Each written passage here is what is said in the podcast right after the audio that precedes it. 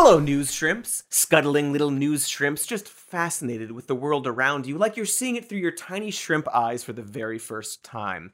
Maybe you just hatched from your little shrimp egg. Do shrimps lay eggs? I don't know. Who knows? It's impossible to know. Look, it's shrimp days at Red Lobster. And although lobsters aren't shrimp, I've always thought of them that way. And the point is, I really want to order some delicious buttery shrimps, and I can't do that until we get through the news. So here's some news. Conditions for inmates have grown steadily worse since the beginning of the pandemic. Many of the buildings are overcrowded and in a degree of disrepair. Showers and restrooms are inadequate and unsafe. Food is substandard, and many inmates are expected to pay for their meals. If they can't, in many cases, they don't eat. They're inadequately supplied to the point where employees have to purchase basic things required to get through their day that any reasonable person would expect to be provided for them.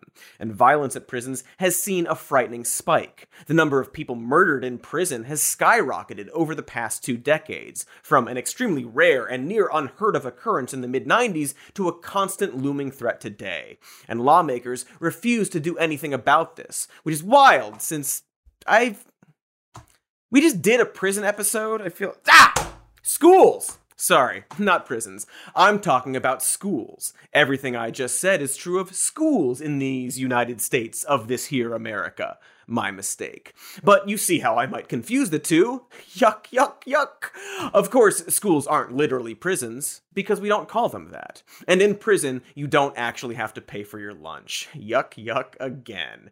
Anywho, it's back to school season in America. I got my nice, tight back to school haircut, my nice, clean back to school shave, and you probably have noticed that schools have been a focal point of the Republican Party over the past year or so. Conservative politicians, pundits, and parents groups have been fiercely attacking school boards across the country, demanding that drastic action action be taken immediately to protect our darling children.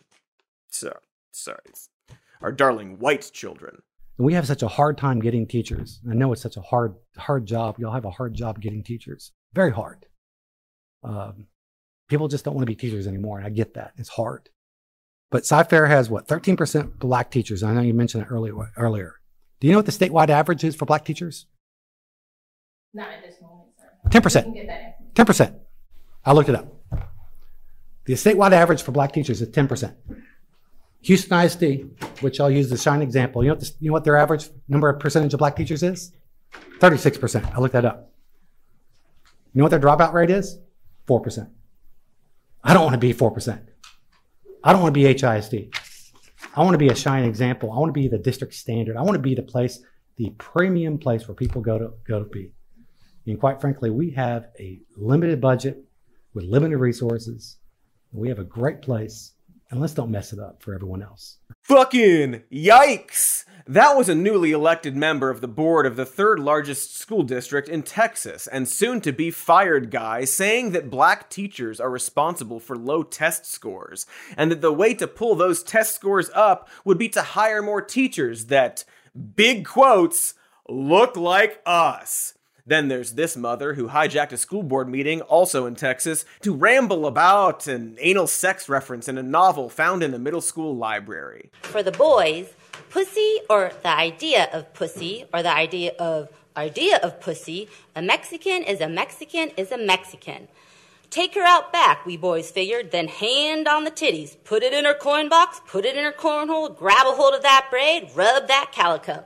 You can find that on page 39 of the book called Out of Darkness, which you can find at Hudson Bend Middle School and Bee Cave Middle School.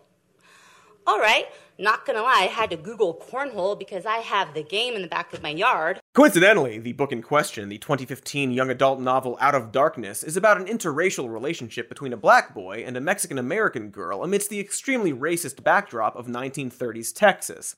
But I'm sure that had nothing to do with it being singled out as dangerous pornography. Also, not for nothing, but the book was not part of any curriculum, it was merely available in the school's library. You know what else is available in most school libraries in Texas? Texas? Mein Kampf. It's funny how that never gets brought up. Not enough anal sex in Mein Kampf, I guess. Anyway, you've seen the clips, countless infuriating clips of K through 12 parents losing their turds over a fundamental misunderstanding of everything from critical race theory, a completely manufactured fake crisis you can watch us explain here, or click the thing, or whatever, or mask mandates, or God forbid, the existence of LGBTQ people. CRT is not an honest dialogue. It is a tactic that was used by Hitler and the Ku Klux Klan on slavery very many years ago to dumb down my ancestors so we could not think for ourselves. Your children and your children's children will be subjugated! No mask mandates. My child, my children will not come to school on Monday with a mask on. All right? That's not happening. And I will bring every single gun loaded and ready to, I, I will call every. That's three minutes. Did that lady just threaten to shoot up a school if there was a mask mandate? The answer is yes. Fun fact the board she was threatening there had already voted to make mask wearing optional. So, like, what the fuck is happening here? Why are there so many conservative parents freaking the fuck out at school boards? What is so fucking scary about mask mandates in high schools or the terrifying prospect of diversity? Just watch this struggling alabaster tea kettle who screamed a bunch of disconnected nonsense in response to an equity statement by a Florida school board. One additional comment the school board recently adopted an equity statement. Why? Your only job is education, not indoctrination. Attention, attention, board members. Our nation is a republic. We are the people. We have a voice. Our votes are our weapons, and we will use them in 2022 and beyond. We in the military, our blood, our sweat is the equity. It is courage, character, not color, not gender, that makes this nation great. Working Americans are united. We are not divided. Stop trying to incite division among us. We are Americans first, and we will be free always. For reference, the statement that drove this man to slobberingly draw a line in the sand like a bloodhound with an art scholarship reads, in part, each student, regardless of race, ethnicity, poverty, disability, language status, undocumented status, religious affiliation, gender identity, and sexual orientation, will have access to the opportunities, resources, and support they need to imagine, nurture, and achieve their dreams. And that the board is committed to dismantling racism and other systems of oppression and inequity. You know, you gotta you gotta stop those dangerous ideas from infecting America's precious children. Sorry, again, precious white children. Come on, get it right. Okay. This recent spike in deafeningly ignorant parents' rights activists is partially a result of the line between Facebook parenting groups and anti vax groups becoming very blurry during the pandemic. According to a study from George Washington University, Facebook's internal mechanics pulled parenting groups closer to COVID 19 misinformation by way of so called wellness groups that purport to offer alternative healthcare solutions, but are actually vibrating rat's nests of disinformation. To wit, the study also found that these alternative wellness communities were subsequently exposing mainstream parents groups to fringe conspiracy theories, like government mind control programs executed via fluoride, chemtrails, and 5G towers. You know, the kind of wacky kazoo toots that land you a gig inspecting Alex Jones's toothbrushes for recording devices. And this misinformation is being fed directly to parents groups under the pretense that it's the secret knowledge that will keep their kids safe. And it's working. The Florida based Moms for Liberty is a political lobbying group masquerading as a grassroots parental advocacy group, staunchly opposed to any kind of COVID protocols being observed in classrooms. For the past year and a half, the group has been using Facebook to rile up their base and attract new members. In an embarrassingly uncritical Newsweek article from this year, Moms for Liberty co founder Tiffany Justice said, We want the masks off of the kids. Masking, quarantining, all of that should be at the sole discretion of the parent. If your children are sick, keep them home. It's what's been done for years and years and years. If children are sick, keep them home. If they're healthy, send them to school. Justice isn't interested in the will of the parents who, say, don't want their kids to catch a deadly virus responsible for the worst pandemic of the past 100 years, sure, they can choose to send their kid to school with a mask on, but if the rest of the students aren't wearing masks, it's way less effective. And I'm not sure if you know anything about kids, but they tend to pressure their peers. So the only recourse is to keep their child at home. But that particular parent's right wouldn't count because they don't align with Justice's masks are the devil mandate. Worse than the devil, the shrimp devil. Incidentally, Justice co founded Moms for Liberty with Tina Descovich in 2021 after Descovich lost her school board seat to a pro mask opponent. The group has chapters in 195 counties and has been a major political force in recent elections, most notably in helping secure Glenn Youngkin's victory in Virginia's gubernatorial race last November. And hey, want to bet whether Moms for Liberty is banging their loud, ignorant pots about critical race theory? Well, bet it all on. Of course they are, because of course they are. In fact, in that same Newsweek article, Justice said social and emotional learning is a vehicle that's being used to influence curriculum and to kind of weave critical race theory and other types of critical theory, including gender theory, into our children's education, and parents have had enough. Now, the Newsweek article doesn't bother to contextualize or comment on Justice's rambling nonsense statement because the article is bad and irresponsible. For instance, a quick, explain what you mean by any of that, would have gone a long way to expose Justice as either ignorant or a bad faith actor, or both. But I want you to cut through all that gibberish and focus on the phrase social and emotional learning. Notice how Justice is deriding the concept of social and emotional learning as a bad thing, as though it's something not to be trusted, rather than a vital part of any child's development. Tuck that under your newscaps because it's going to come back later. Oh boy! Oh boy is right, you cheeky title monkey, you! And conservative politicians rally around these concerned parents, because if anyone is going to protect this nation's children, it's the grand old party. Pappy Cowboys Party, the party of law and order and good Christian values. Conservative PACs are dumping tons of money into school board races to control what can and can't be taught to students in grades K through 12. More specifically, what those students can and can't be taught about American history with respect to slavery, the genocide of the country's indigenous population, and general white supremacy. I wonder why that is. Unless I don't wonder why. But what's really messed up is that it's working. Schools have been all but bullied into removing mask mandates, regardless of what the latest COVID research and statistics say. Conservative lawmakers sprang into action to pass legislation banning critical race theory from schools in 16 states so far, with more legislation in more states likely on the way. School boards have been pulling books that were deemed inappropriate from school libraries, including Art Spiegelman's Pulitzer Prize winning graphic novel Maus, which is a book about the fucking Holocaust. We're banning fucking Holocaust books from schools because they're inappropriate. And Florida, of course, passed the so called Don't Say Gay bill, which prevents any discussion of gender or sexual orientation in kindergarten through third grade classrooms. It also prevents those discussions in upper grades in any manner not considered age appropriate. If you're wondering what the fig butt that means, so am I what is considered age appropriate. Age appropriate for whom? Who decides what is and isn't age appropriate? The law doesn't say. We actually did a whole video on that in case you don't recall. And now, at the time of this writing, more than a dozen states are considering similar legislation, including Texas, because Texas is always going to Texas. It's a tale as old as time, a game as old as Minecraft, older even. Minecraft's not that old, actually. In fact, we got to do a quick break, but when we come back, we will absolutely start talking about the history of schools doubling as conservative battlegrounds and why, perhaps, that is. As the kids say 20 years ago, BRB. Hey, sup, y'all? It's Cool Katie. That's cool with a K.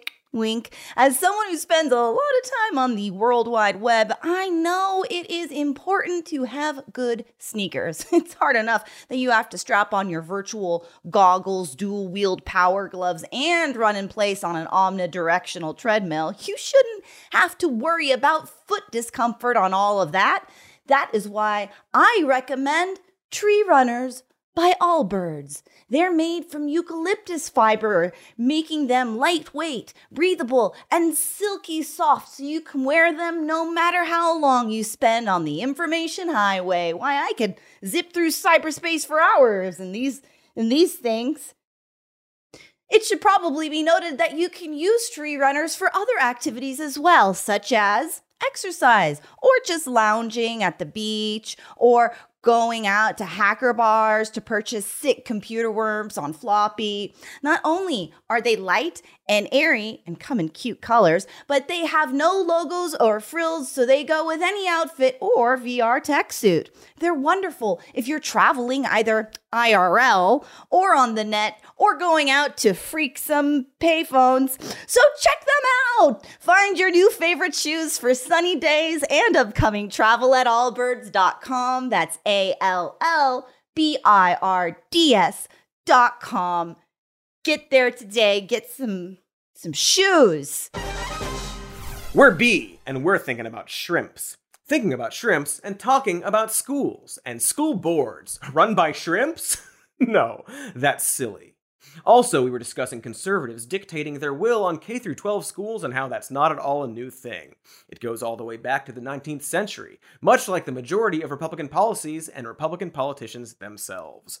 Schools have always been the front line of political battles about culture and progress. America has a long, storied history of the absolute worst people in the country complaining to schools anytime extremely necessary change is proposed, or really anytime the status quo or the white supremacist doctrine is threatened. These are the exact same people who shotgun desperate, alarmist memes about woke culture gone out of control every time Star Wars has a black person or a same sex couple winks across the screen for a nanosecond in a Disney movie.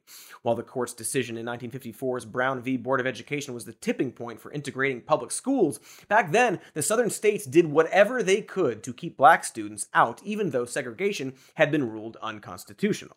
For instance, in 1959, one Virginia county completely shut down their public school system and funded a whites only private school, keeping black students out of the county's classrooms for another four years. And who could forget George Wallace, our favorite supporting Forrest Gump character? In addition to looking like a racist cigarette ad from the golden age of television, Wallace served as Alabama's governor for most of the 60s, 70s, and 80s, and was essentially the face of segregation. He famously stood on the steps of the University of Alabama's enrollment office to block two black students from entering when the school was racially integrated in 1963, and also tried to prevent four black children from enrolling in an elementary school in Huntsville. He notoriously declared segregation now, segregation tomorrow, segregation forever in his inauguration speech, which was written by Asa Earl Carter, an actual Ku Klux Klansman. The point is, during the civil rights era, the fight against integration was usually fought by the school boards and elected officials sales. In the 1958 case Cooper v. Aaron, the school board of Little Rock, Arkansas sued the federal government in an effort to defy Brown v. Board of Education by delaying desegregation for more than two years, arguing that the public mood around desegregation was so hostile that black students should remain in segregated facilities for the time being, for their own safety, of course. The school board took it all the way to the Supreme Court, who ruled that it was equally unconstitutional to deprive black students of their rights for the purposes of maintaining law and order. Neato! Thanks, Supreme Court. Way to not deprive people of their rights. I'm sure that'll be something you apply to all your future cases. Today, we're seeing heavily funded anti critical race theory zealots winning school board seats. Candidates backed by the 1776 Project PAC, a group whose stated goal is to bring back patriotism and pride in our American history by overturning any teaching of the 1619 Project or critical race theory. Those candidates won three quarters of 58 races across seven states last November. If you recall, the 1619 Project aims to teach the actual truth of slavery in America. You know, rather than the heavily sanitized patriotic version that a lot of schools push for the sake of protecting vulnerable children lest they shatter into a billion pieces like a brittle George Washington commemorative plate whether it's the fight against integration or the CRT and don't say gay stuff, it's always framed as a way to protect the fragile minds of America's children. A phrase here meaning America's white Christian children.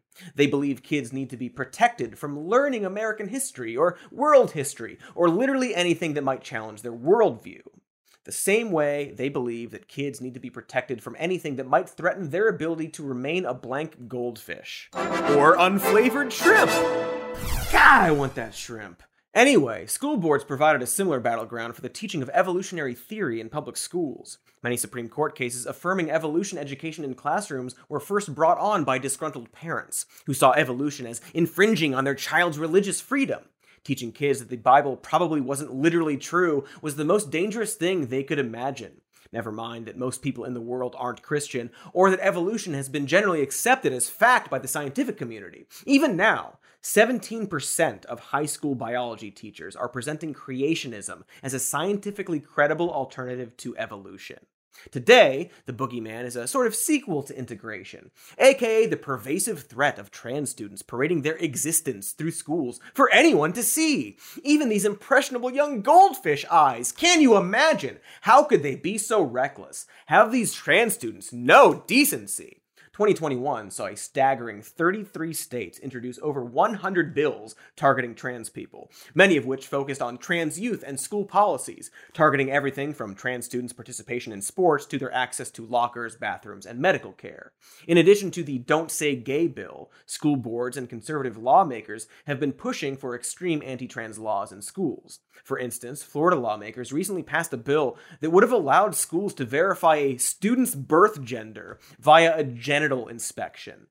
Yes, that is correct. A law giving schools the right to inspect kids' genitals. That's, um, absolutely fucked, huh?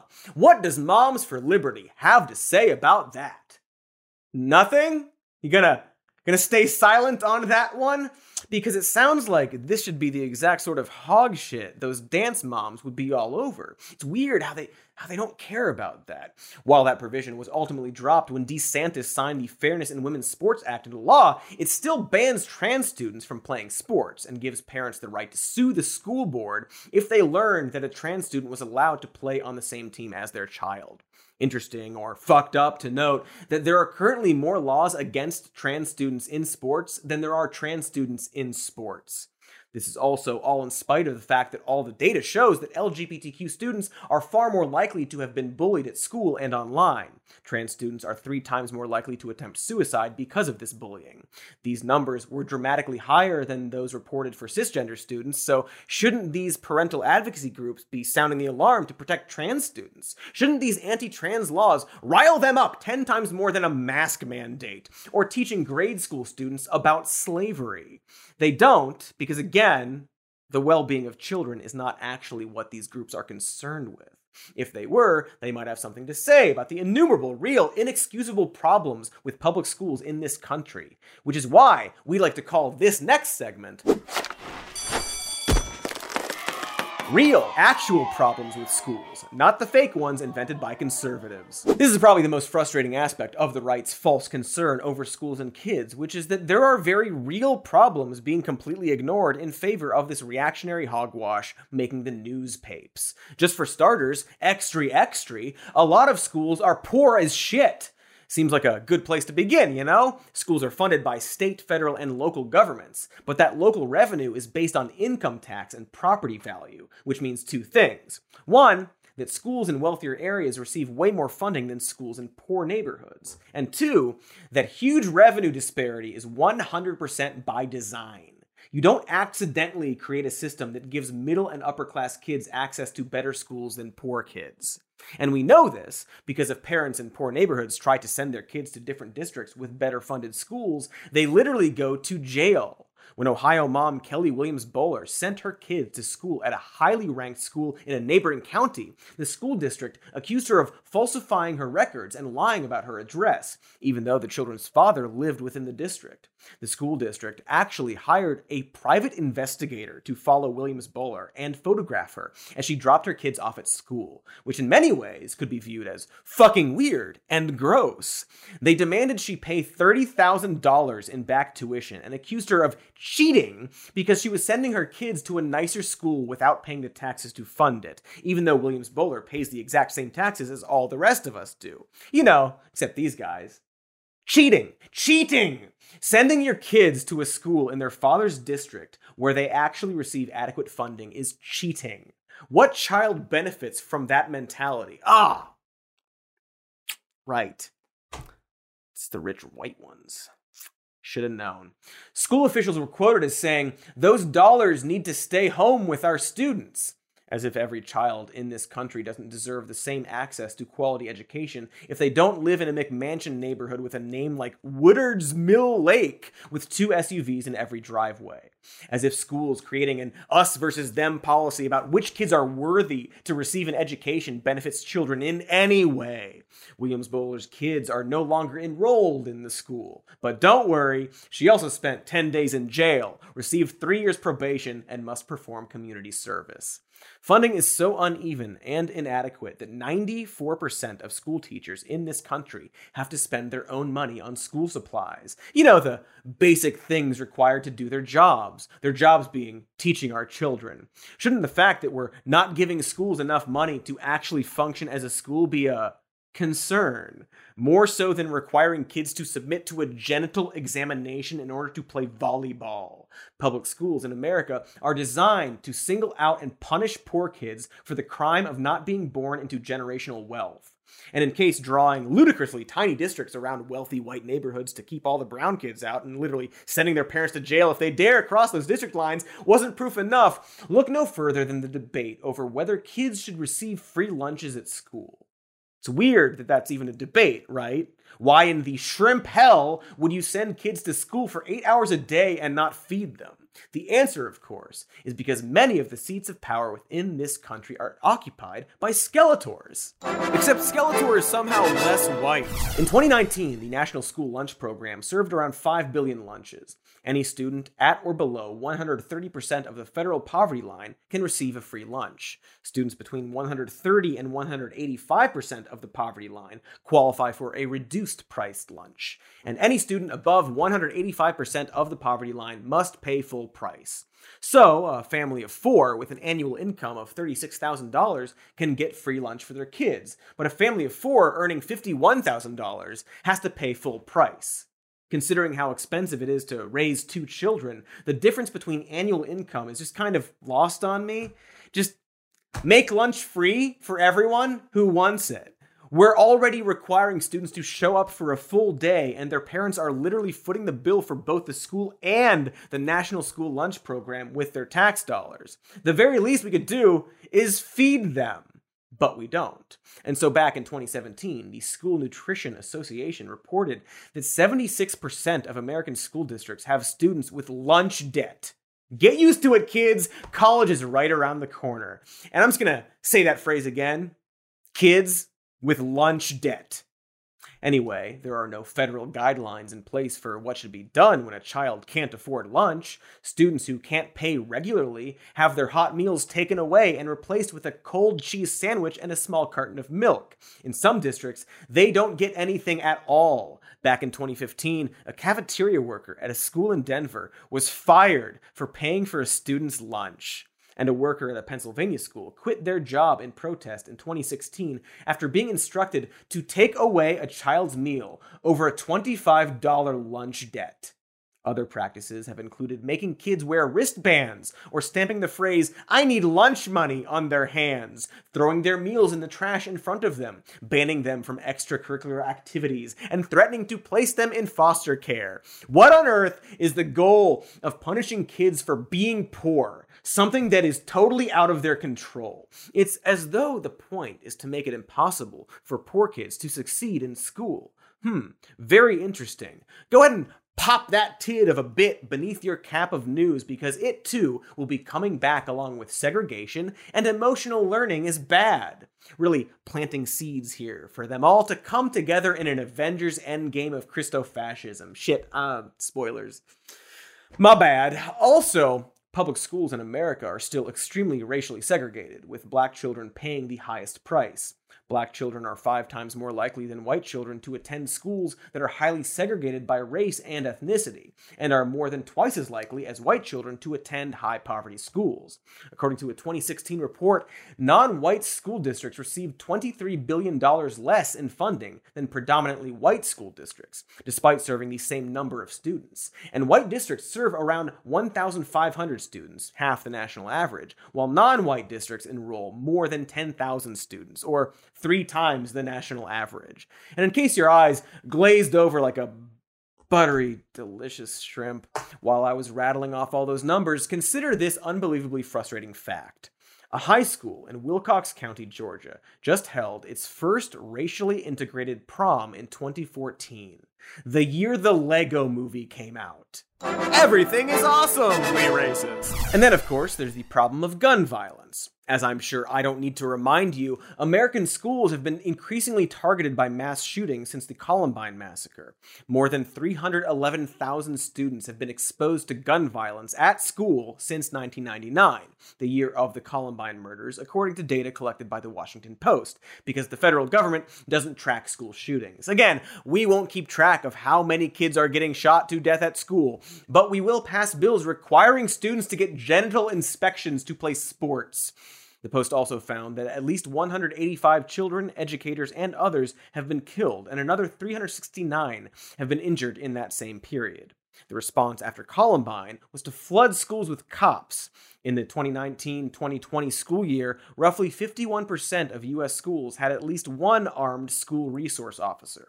However, the presence of school resource officers hasn't resulted in fewer school shootings. In fact, school shootings have increased since the Sandy Hook massacre, from 22 in the 2012 to 2013 school year to 93 in the 2020 to 2021 school year. And those are just shootings in which there were casualties. A recent study conducted by researchers at Hamline University and Metropolitan State University in Minnesota examined 133 school shootings and determined that the presence of school resource officers did nothing to deter violence. In fact, school resource officers spend most of their time assaulting children, especially non white students. According to the U.S. Department of Education, black students without disabilities made up 30% of school related arrests in the 2017 2018 school year, despite only accounting for 15% of the public school population. White students without disabilities, who comprise 48% of students enrolled in public school, made up 34% of school related arrests. And according to the Center for Public Integrity, black students were referred to law enforcement at higher rates than all other students in 46 out of 50 states. Additionally, the Center for Public Integrity found that in 46 states, black students were referred to law enforcement at higher rates than all students. But conservative groups continue to call for more armed officers in schools, even after after over a dozen armed cops waited for over an hour to enter a classroom in Robb Elementary School in Uvalde, Texas, where a gunman was executing children. If we take cops out of schools, who's going to put 10 year old boys in chokeholds or arrest multiple six year olds for having a tantrum? Ah, what else sucks? Oh, your knowledge of history is completely defined by what state you were born in. That's because different states have textbooks with completely different versions of historical events in them. That seems like a large problem. In California, for example, textbooks might downplay Native American violence on white invaders, which is silly because you can teach that violence occurred, but also point out that white people did way more violence back and were invaders. And in Texas, you'll of course see the opposite details stressed. Stuff like the Second Amendment has way less context in the Texas textbooks than California's, and so on. As you might suspect, it's often directly related to the politics of that state seems bad. Also, bad, the time of day we send kids to school is also not in their best interest because their biological sleep patterns change dramatically as they get older, despite study after study demonstrating that a later start time directly relates to improved academic performance. School districts across the country have resisted pushing back the time students are expected to begin class, not even by a single hour. Most schools start sometime between 7 a.m. and 8 a.m., because that's around the time when parents need to leave the house to start their workday. But even then, many parents don't work a 9 to 5 workday, and even if they did, schools that begin between 7 and 8 usually let out between 3 and 4. It doesn't even line up with the typical workday schedule, so students who can't ride the bus home have to just wait around after school to be picked up. We won't adjust school schedules in a way that we know to be beneficial to students' academic performance, or give them nutritional food that we know to be beneficial to their academic performance, or give them the money and resources we know to be beneficial to their academic performance, or even keep them from being arrested or murdered while at school. And that's all for this week's episode of Real, actual problems with schools, not the fake ones invented by conservatives. Conservatives don't want to do anything about any of these very real problems, and in fact seem to enthusiastically support doing everything to make these problems worse across the board. That's because, I suspect, they don't consider learning to be the actual point of schools, which raises an extremely important question. What is the point of public school in America? What is the goal, the Avengers endgame, if you will, of this quagmire of inefficiency and cruelty? Oh! Don't you want to know, huh? But you'll have to watch these ads first. That's right, fuckers, we got you! Ha ha! Ha ha! It's me, Dr. Cody, with a PhD in comfortology and a minor in multimedia journalism. So it turns out there's not many good jobs in either of my fields. I'm actually really struggling with that. But what I can tell you about is Boll and Branch, a company that makes comfy bed sheets. You know, my patients, you can gab all day about thread count, but that ain't worth diddly squat if you don't have a good thread quality. Boll and Branch focuses on just that, delivering the most buttery, butter like, butter esque threads that are also breathable and buttery. And the best part is that they get softer with every wash. These are sheets so luxurious that they're beloved by three US presidents. You know how much we love presidents on this show, so we support those three and their sheets. Listen, I'm a doctor of comfortology, so I'm not sure why you would doubt me on this, but Boll and Branch will actually give you a 30 night risk free trial with free shipping and returns on all orders. That's how sure they are of their superior butteriness. You'll immediately feel the difference with their signature sheets that come in all kinds of sizes and colors. What are you waiting for? The journalism industry to repair itself? Not likely. So get 15% off your first set of sheets when you use promo code More News at bollandbranch.com. That's Boll and Branch, B O L L A N D, branch.com. Promo code More News. Open your mouth and say, Bed sheets? Hey, look, Cody's back!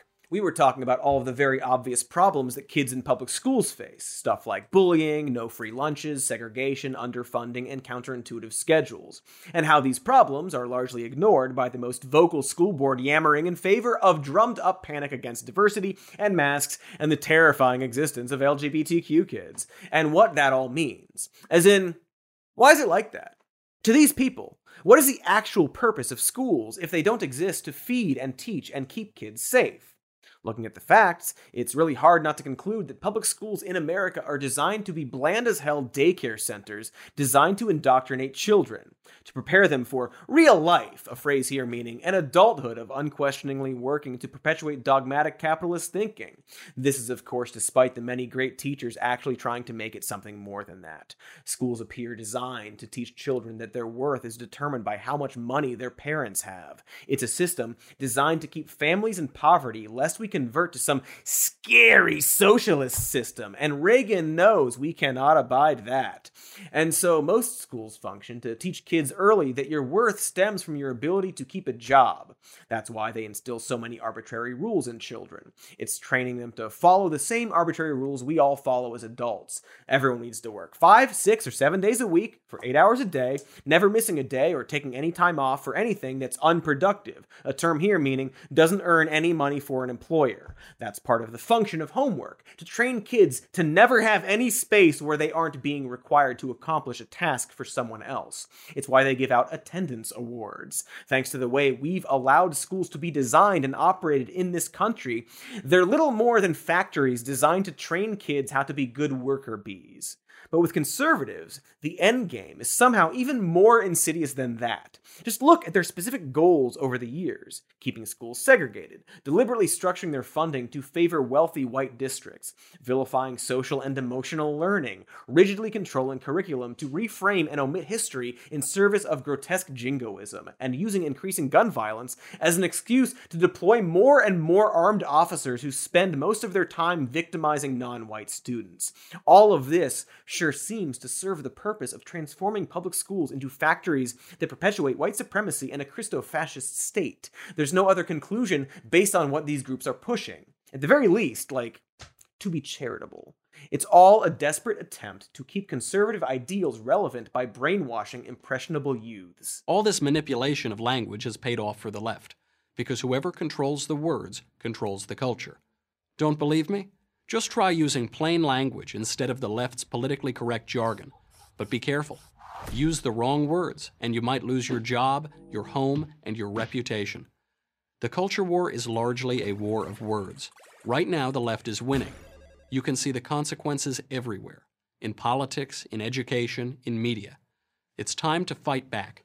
We should not cede another syllable. What's in a word? Everything.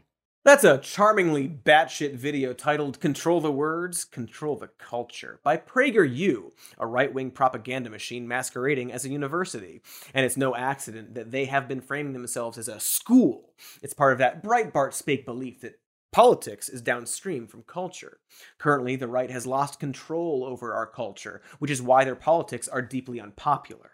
And the perception is that younger people are skewing far more to the left than ever because of secret commies and so on. I have no idea if that's true. It seems impossible to know. Polls seem to indicate as much, but what kind of rad Gen Z kid is taking a fucking poll? Polls are are ah, they're for old folks. They're not tubular and radical like not polls. But in order for their politics to become popular again and for them to regain control of the culture, they clearly have to start young. Sort of like how Camel introduced a cartoon mascot in order to hook new smokers at an impressionable young age. Except at least Camel was required to include cancer warnings on their advertisements. Right wing media openly and frequently rants about a dire culture war that the left is winning, and they frame their beliefs and arguments around this idea. The idea of losing this culture war allows heavily funded far right grifters to cast themselves as the underdogs fighting the good fight, while peppering in alarming fundamentalist rhetoric with the goal of turning Gen Z towards Christian nationalism and a Christo fascist state. It's way easier to hold on to power if you rig the game so that kids are literally taught white supremacist propaganda in schools, because those kids will grow up to unquestioningly support every piece of Christo fascist legislation the right puts forward. It creates a cycle of these people getting bad educations, growing up and not understanding history because they weren't taught it, and being against education because everything in right wing politics and media says education is the enemy. You see, schools are where the liberal elite sneak in their leftist doctrine, teaching people that slavery and genocide happened and were bad, and that white Christians don't have a God given right to rule the world. And they're really trying to make it happen, like really, really hard, rock hard, like the glistening abs of a meaty shrimp curled up on a dish with a dab of butter, and garlic, butter and garlic oozing through its cum gutters. Man, where are those shrimps? Can't believe I said that just now. A big part of this movement can be traced back to Rappin' Ronnie, a man so devoted to the cause of white supremacy he once referred to African UN delegates as monkeys who were still uncomfortable wearing shoes. African countries, damn them, they're still uncomfortable wearing shoes. Hey, he made Nixon laugh. That counts for something. Not sure what. Possibly hotel credit at a casino in Shrimp Hell, but still. During his presidency, Reagan accepted a report called Nation at Risk, leading to a culture war against the mediocrity of public education. The report depicted the country's education in dire straits, with declining educational standards and students being outcompeted internationally. This report has led to cascading conservative education policies, like busting up public sector unions and embracing tax cuts and deregulation and opening the door to charter schools and school choice. In other words, defunding public schools so thoroughly that they basically don't exist anymore. They can't outright abolish public schools, not yet anyway, so they have to do the next best thing. While the report was at worst propaganda and at best misleading, it did set back Reagan's effort to dismantle the Department of Education. Yes, that's right, Reagan tried to abolish the Department of Education. It was one of his platform issues. He referred to the DOE as Jimmy Carter's boondoggle because he's a folksy racist. Carter had created the department in the final year of his presidency, but Reagan believed it was just another example of too much big government meddling in the affairs of regular people, which is a thing conservatives only pretend to care about when it involves protecting the rights of non white people and the poor. But because the Nation at Risk report opined that America's public schools were in an unacceptable state, Reagan couldn't convince anyone in Congress to eliminate the Department of Education and reduce federal involvement in schooling, and his proposal died on the Hill. A decade and a half later, President G. Whiz Bush II's No Child Left Behind Act compelled states to reach rigid math and reading testing requirements and sanctioned schools that didn't meet those goals. The Obama administration piggybacked on this idea with the Race to the Top initiative, which used block grants to encourage states to embrace policies like charter schools, college career ready standards, and evaluating teachers using student test scores. And while Obama was by no means a conservative president in some ways, Race to the Top was very much inspired by and a continuation of conservative policies towards public education, basically requiring public schools to constantly justify their existence by producing students who can score well on standardized tests, or else risk losing their funding to charter schools. It all served a Reagan era strategy of indirectly eliminating public schools in America by saddling them with every possible disadvantage and then making them dance for their supper. This increased focus on standardized tests also means that schools across the country have been gradually eliminating electives, things like art, Music, philosophy, and creative writing are commonly seen as frivolous or useless because they don't help schools raise their test scores. They're also commonly derided as not having any value for kids when they grow up and enter the real world, meaning art and philosophy classes won't help you land the series of shitty jobs you will be required to work every day for the rest of your life in order to keep this big old ship called capitalism running smoothly. It's not running smoothly? Not at all. That's why we're doing this? Whole thing? All right. Gotcha. Gotcha, gotcha. That clears a lot up, actually. Hey, could you check on my shrimps? They're not going to check. So, because of this, public schools have been cutting elective courses for decades now. But the pandemic and remote learning have placed even more pressure on schools to cut electives and get kids caught up on core classes in order to meet testing requirements, especially as more and more frustrated parents are opting to enroll their kids in charter schools. More words on that later. No doubt words of praise. Sure, man. So, school in this context is seen as a means to an end, just a preparation period for a kid's real life. But this is their childhood as well. Shouldn't they be enjoying their time? Shouldn't we allow them the space to discover new interests and have those interests nurtured and developed? The assumption that you should only go to the classes that will help you get a job or help the school raise its test scores really diminishes the human experience. We don't exist to work. People, especially kids, should have the opportunity to better themselves and grow despite what their chosen profession ends up being. Also, things like art, music, and philosophy are incredibly vital for helping children develop empathy, because the arts are about opening yourself to new experiences outside of your own.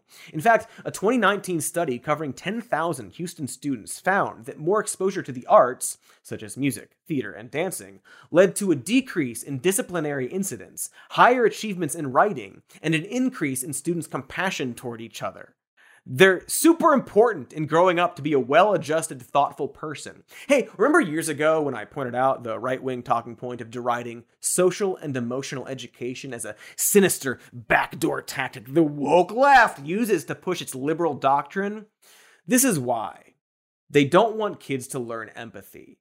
They see it as a gateway to socialism or woke poison or something. And man, you ever wonder if they ever stand back and think about why that is? Or do they know somewhere that teaching kids to feel empathy is against their political goals, which are, if perhaps they looked for one extra moment, selfish and cruel? But even if you're looking at schools solely as little factories designed to churn out kids who can score well on tests, electives can help you do that. A 2010 CDC report that examined 50 studies on physical education and academic achievement found PE, arguably one of the least respected courses in the history of education, can help improve classroom performance, including grades and standardized tests. The report also found positive associations between PE and enhanced concentration, attention, and class behavior because it's, you know, exercise. There are countless studies on the benefits of regular physical activity, even if it's extremely light, like crab soccer or shrimp soccer. Hmm.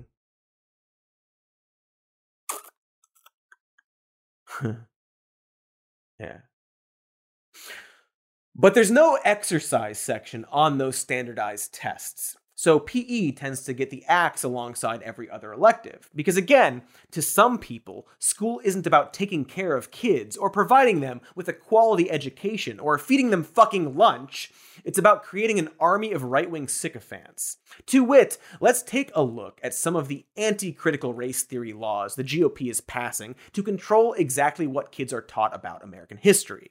The stated goal of one now passed bill in Florida is to prohibit schools and businesses from making white students and employees feel discomfort when learning about history or completing anti discrimination training. The bill, titled the Precious Bassinet for Triggered Snowflakes Bill, I'm sorry, wait. It's called Individual Freedom because these people are nothing if not the most obvious embarrassing babies shitting bald eagle shapes. The bill reads, in part, an individual, by virtue of his or her race or sex, does not bear responsibility for actions committed in the past by other members of the same race or sex. An individual should not be made to feel discomfort, guilt, anguish, or any other form of psychological distress on account of his or her race. Hmm. Seems confusing and vaguely worded. Seems like a way to just not teach history at all, since I imagine being taught that your race was seen as subhuman to the point of doing a war to keep them as slaves and not being able to vote until 70 years ago would probably cause some distress and discomfort and anguish. The vagueness, though, is kind of like this anti CRT law that was passed last June in Texas, which stipulates that teachers can't teach any concept that could be interpreted as one race or sex is inherently superior to another race or sex, or that someone is inherently racist, sexist, or oppressive based on their race or sex. Furthermore, teachers are required to include multiple perspectives when discussing widely debated and currently controversial issues the wording is so confusing and so removed from any actual reality of teaching that teachers were immediately asking for clarification on issues that should never, ever need clarification, like the Holocaust. No, really. Here's leaked audio from a training session of teachers in Texas's Carroll Independent School District in Southlake. There's a lot of districts that are in the exact same spot we're in, and no one knows how to navigate these waters. I mean, no one.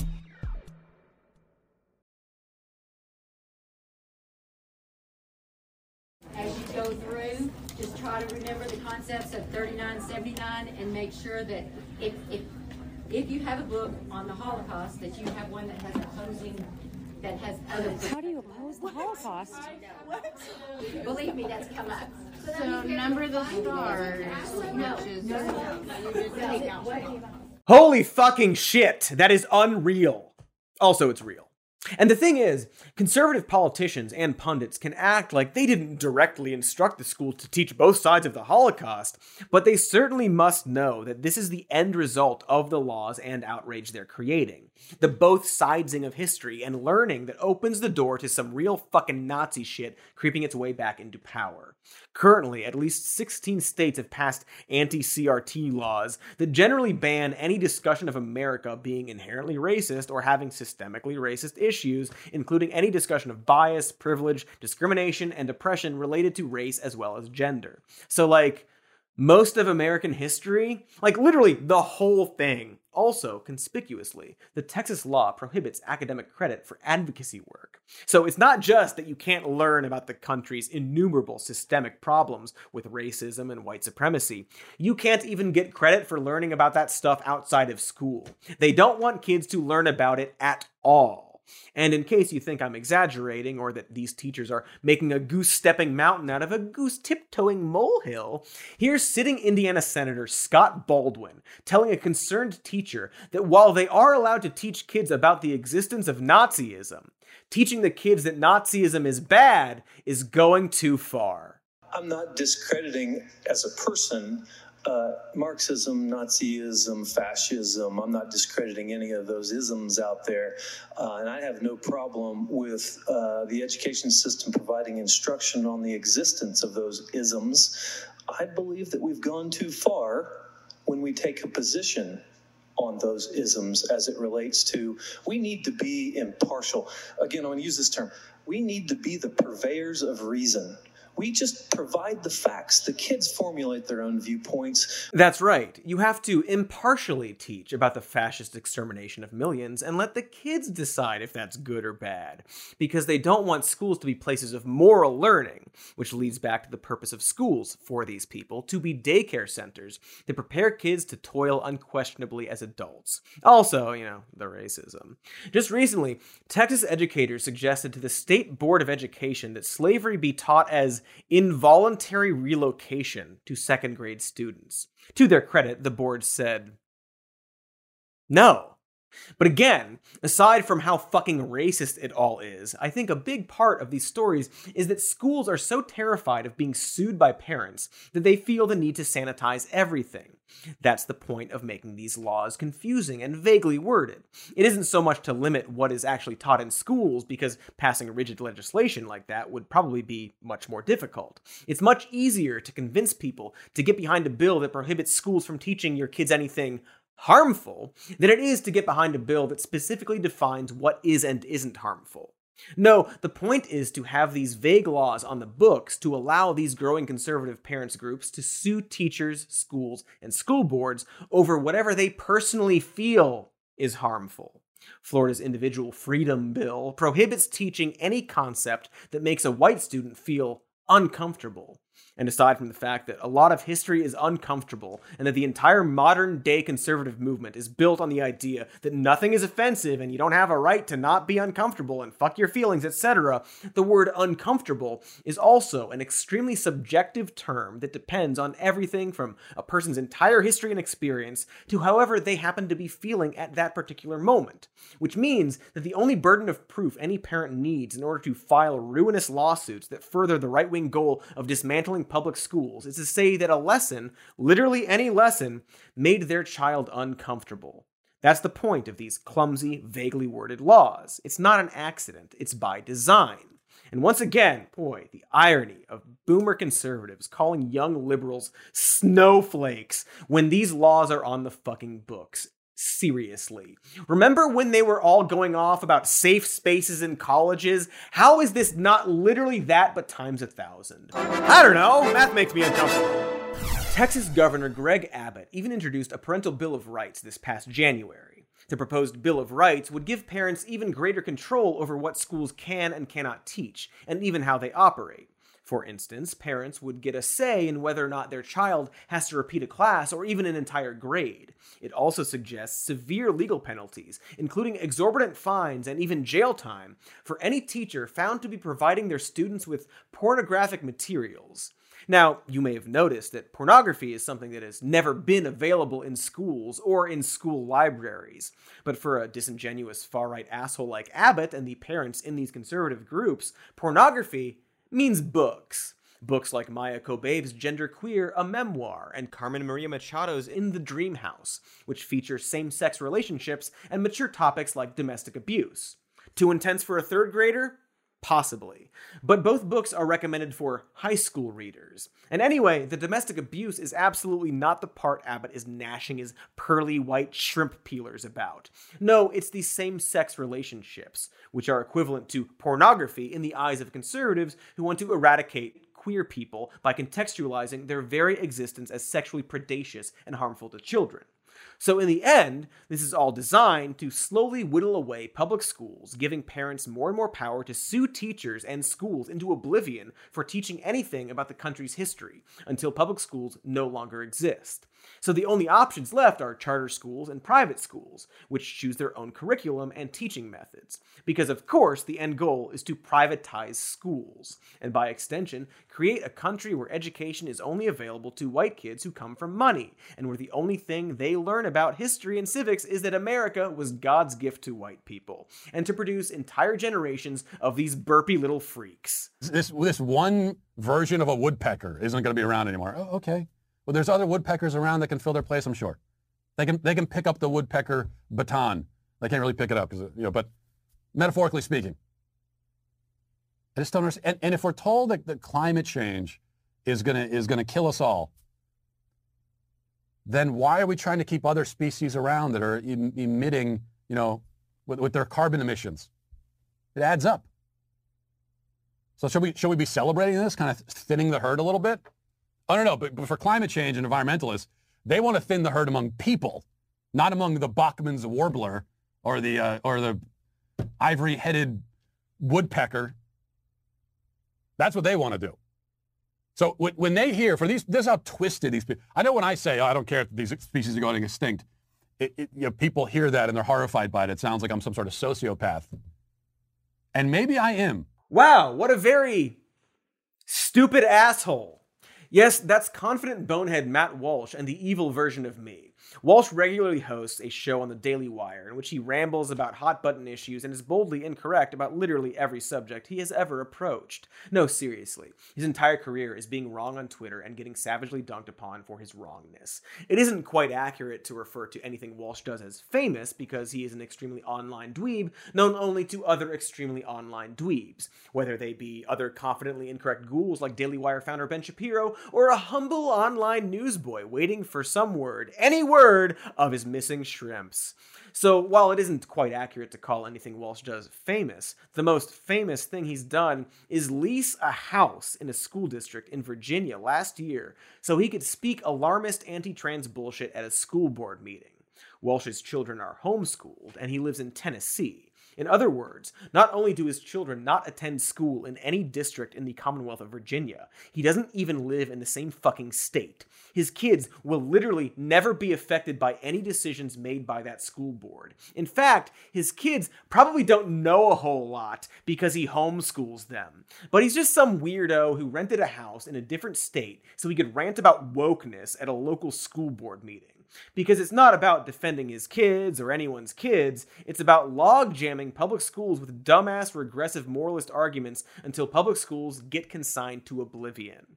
When he's not busy fucking with other people's lives because non white children and queer people give him the ickies, Walsh writes horrendous blogs about the advantages of homeschooling, where he spews white supremacist garbage. Real tasty catfish shit clouds, like expecting your kid to learn social skills from public school is like sending him to live with chimpanzees so that he'll learn proper table manners. Yep, all those chimpanzees at public schools, because he's racist and ignorant, you see. And that actually needs repeating.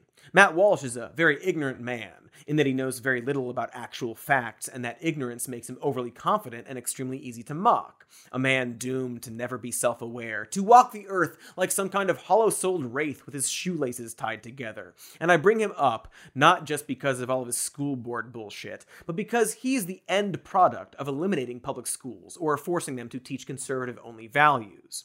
The goal is to create a perpetual cycle conservative parents groups and politicians hijacking school boards across the country to drum up fear about imaginary threats and force schools to scrub mentions of slavery or genocide of indigenous people or the existence of queer people, to turn schools into places where teaching morality is wrong and should be left to the parents, even if that morality is as simple as saying that the Holocaust was bad.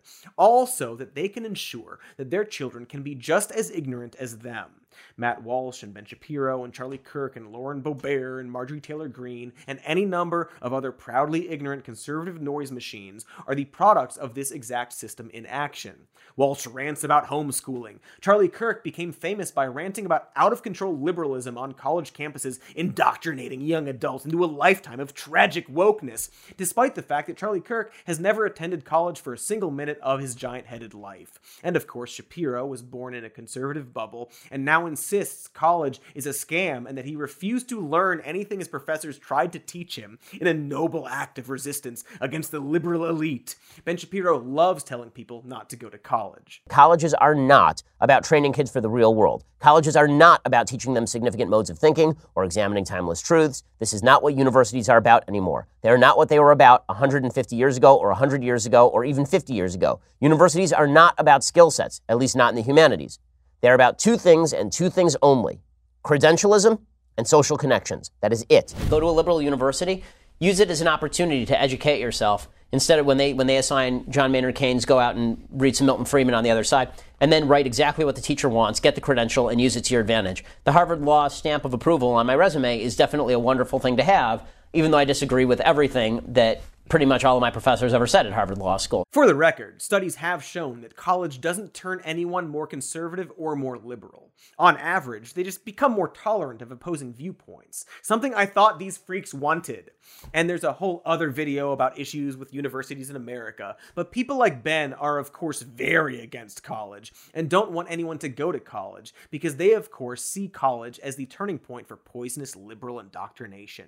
They're terrified of their brave little soldiers going off to university and learning that white Christians are not, in fact, the center of the universe and that America has done some pretty wild shit. But since there's no school board for colleges, nothing they can get their talons into, their message has to be that college is a big waste of time. Just don't go to it, folks! Nothing to see here. Enroll in fucking PragerU instead. Because for them, this is all a war of ideas, one they are losing, and so they'll resort to any lie they can to maintain any level of control. They stage grandstanding stunts to capture the attention of the media to help stoke the fires of outrage. For example, the critical race theory panic was entirely manufactured by right wing media, by people like conservative activist Christopher Rufo. In addition to looking like one of the Jigsaw Killer's star pupils, Rufo has blatantly and methodically outlined how right wing media could use critical race theory as a rhetorical strategy to bait Democrats into an argument about school transparency that could then be used to further demonize public schools as hives of dangerous ideas and use that platform to win elections. He's literally admitting that it's all a bad faith grift designed to dismantle public schools and win elections. And he did this in a public Twitter thread. Because, as we've mentioned here and covered in the past, CRT isn't a thing being taught to high schoolers. And they know this. And the outrage around it that saturated the media was all from nothing. Because they lie. This is a campaign of lies designed to reshape schools to uphold conservative Christian and white values. I didn't mention what Matt Walsh actually said when he spoke at that school board meeting in Virginia. Well, here's what was so important that he leased a house to say it. It's a minute long, and I'll show you the whole thing because, quite frankly, Matt Walsh is so incredibly innocuous that nothing he ever says should be considered dangerous. I would thank you all for allowing me to speak to you tonight, but you tried not to allow it, yet here I am. Now, you only give us 60 seconds, so let me get to the point. You are all child abusers. You prey upon impressionable children and indoctrinate them into your insane ideological cult, a cult which holds many fanatical views, but none so deranged as the idea that boys are girls and girls are boys. By imposing this vile nonsense on students to the point even of forcing young girls to share locker rooms with boys, you deprive these kids of safety and privacy and something more fundamental too, which is truth. If education is not grounded in truth, then it is worthless. Worse, it is poison. You are poison. You are predators.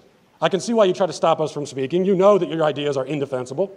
You silence the opposing side because you have no argument. You can only hide under your beds like pathetic little gutless cowards, hoping we shut up and go away. But we won't. I promise you that. Thank you for your time, and I'll talk to you again very, very soon. He just fucking called them groomers. Same old shit. Matt was specifically there concerning a story out of Loudoun County and a parent named Scott Smith. Smith is a Virginia parent whose ninth grade daughter was sexually assaulted in the girls' bathroom at school by what the Daily Wire is trying to strongly suggest was a trans girl. Smith was arrested at a school board meeting for nearly getting into a fight with other parents over the board's decision to allow trans students to use the facilities corresponding to their gender identity. Ben Shapiro was all over this story to rail against the dangers of wokeism and how the deranged liberal agenda had created an environment in which boys can dress up like girls and walk into any school bathroom and rape their fellow students. Smith's tragic story was fully embraced by the right, and it likely contributed to Glenn Youngkin winning his bid to become Virginia's new governor. A governor who ran on a platform of parents' rights and of doing away with dangerous liberal policies in schools that were causing irreparable harm to both children and this great nation. The problem is, Smith left out several important details. For starters, that his daughter was the victim of relationship violence rather than a random attack. But also, the student who assaulted her wasn't a trans girl. He's a cis boy with whom she'd had an ongoing sexual relationship. And that's like a pretty important detail, right? Don't get me wrong, it's awful. A horrible crime that never should have happened. The school absolutely failed to protect her, and Smith has every right to be furious with the school board. But what it isn't is an example of a trans student taking advantage of school policy to assault someone. The school's trans inclusive bathroom policies weren't even enacted until months after the assault. So while it's true that the boy was wearing a skirt when he entered the bathroom, it was likely as a quick disguise to thwart any nearby faculty and not because he was posing as a trans girl to ambush his victim.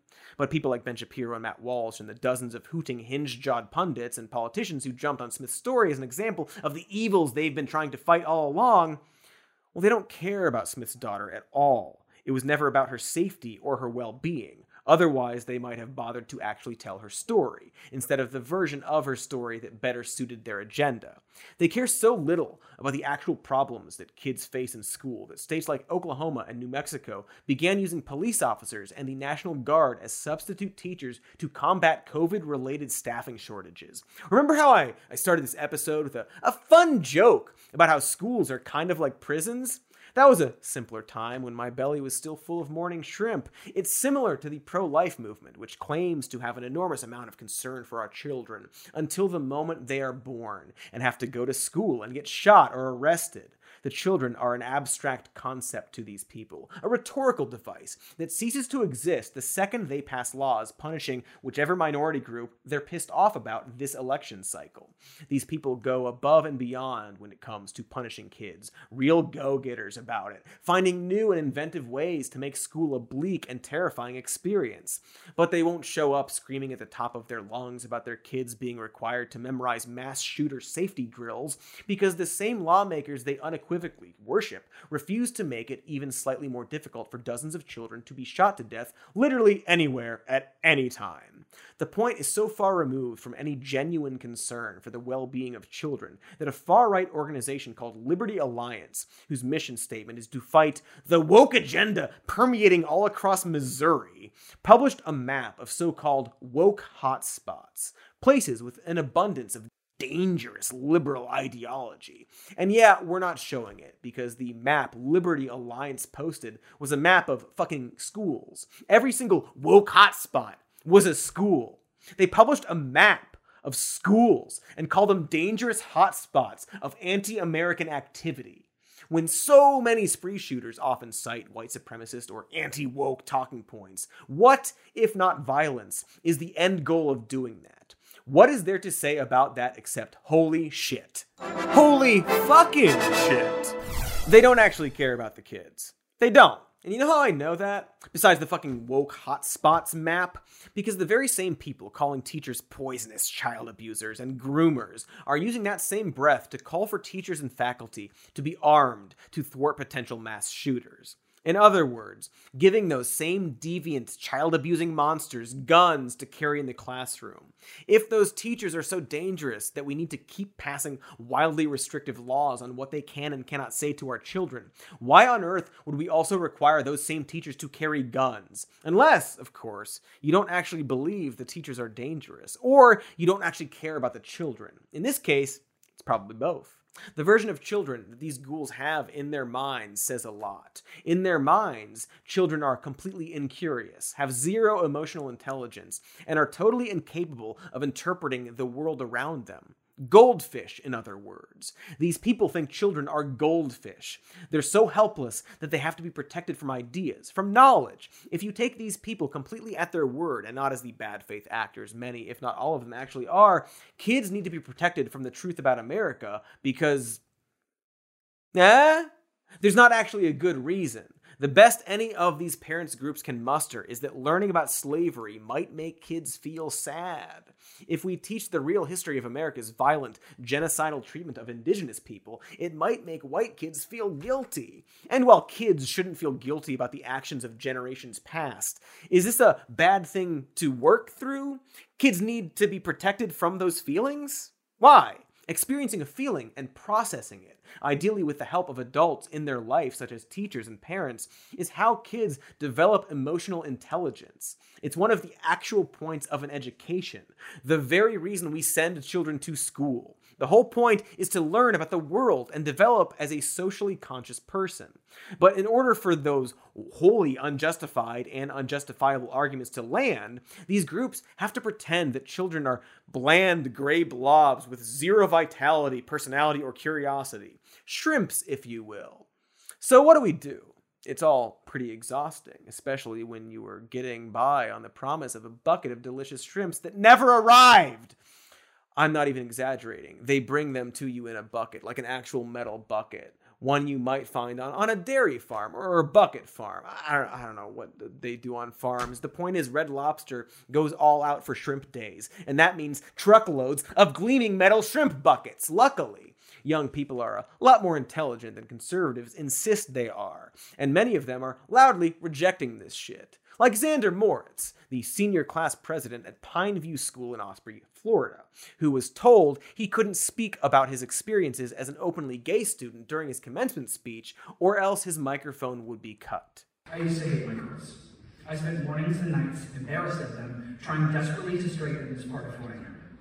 But the daily damage of trying to fix myself became too much to endure.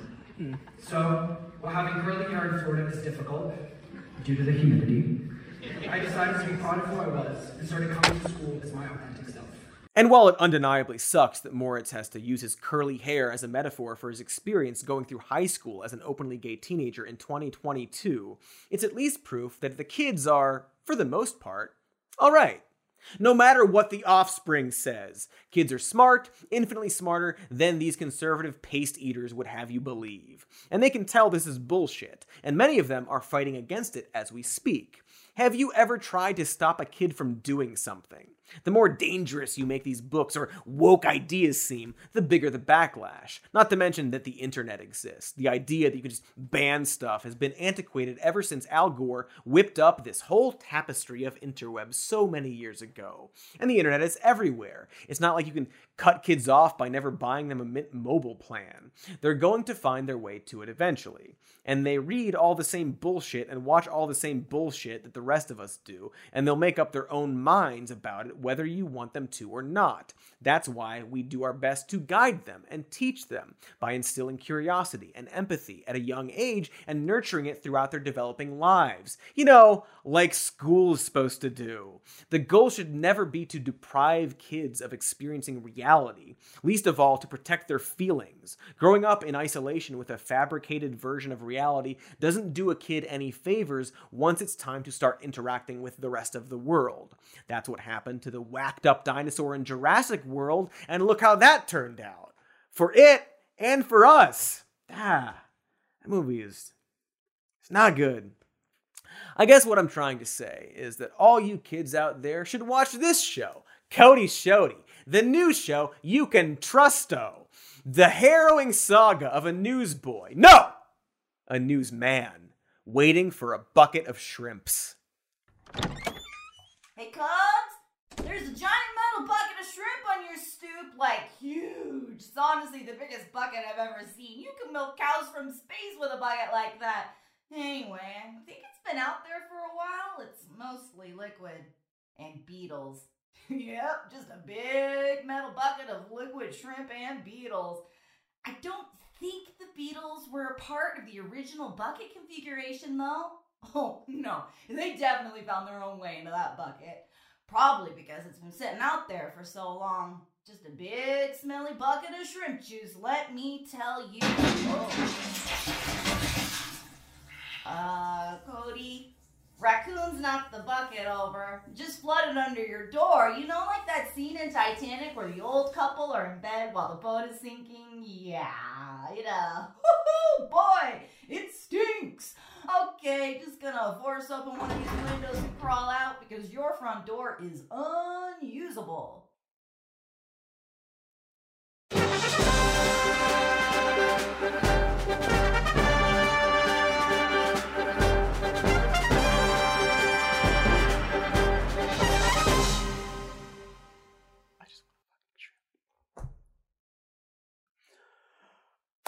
Ah, I can feel it in my toes. My socks are wet now. It's got the it's the juice. It's the it's the shrimp juice.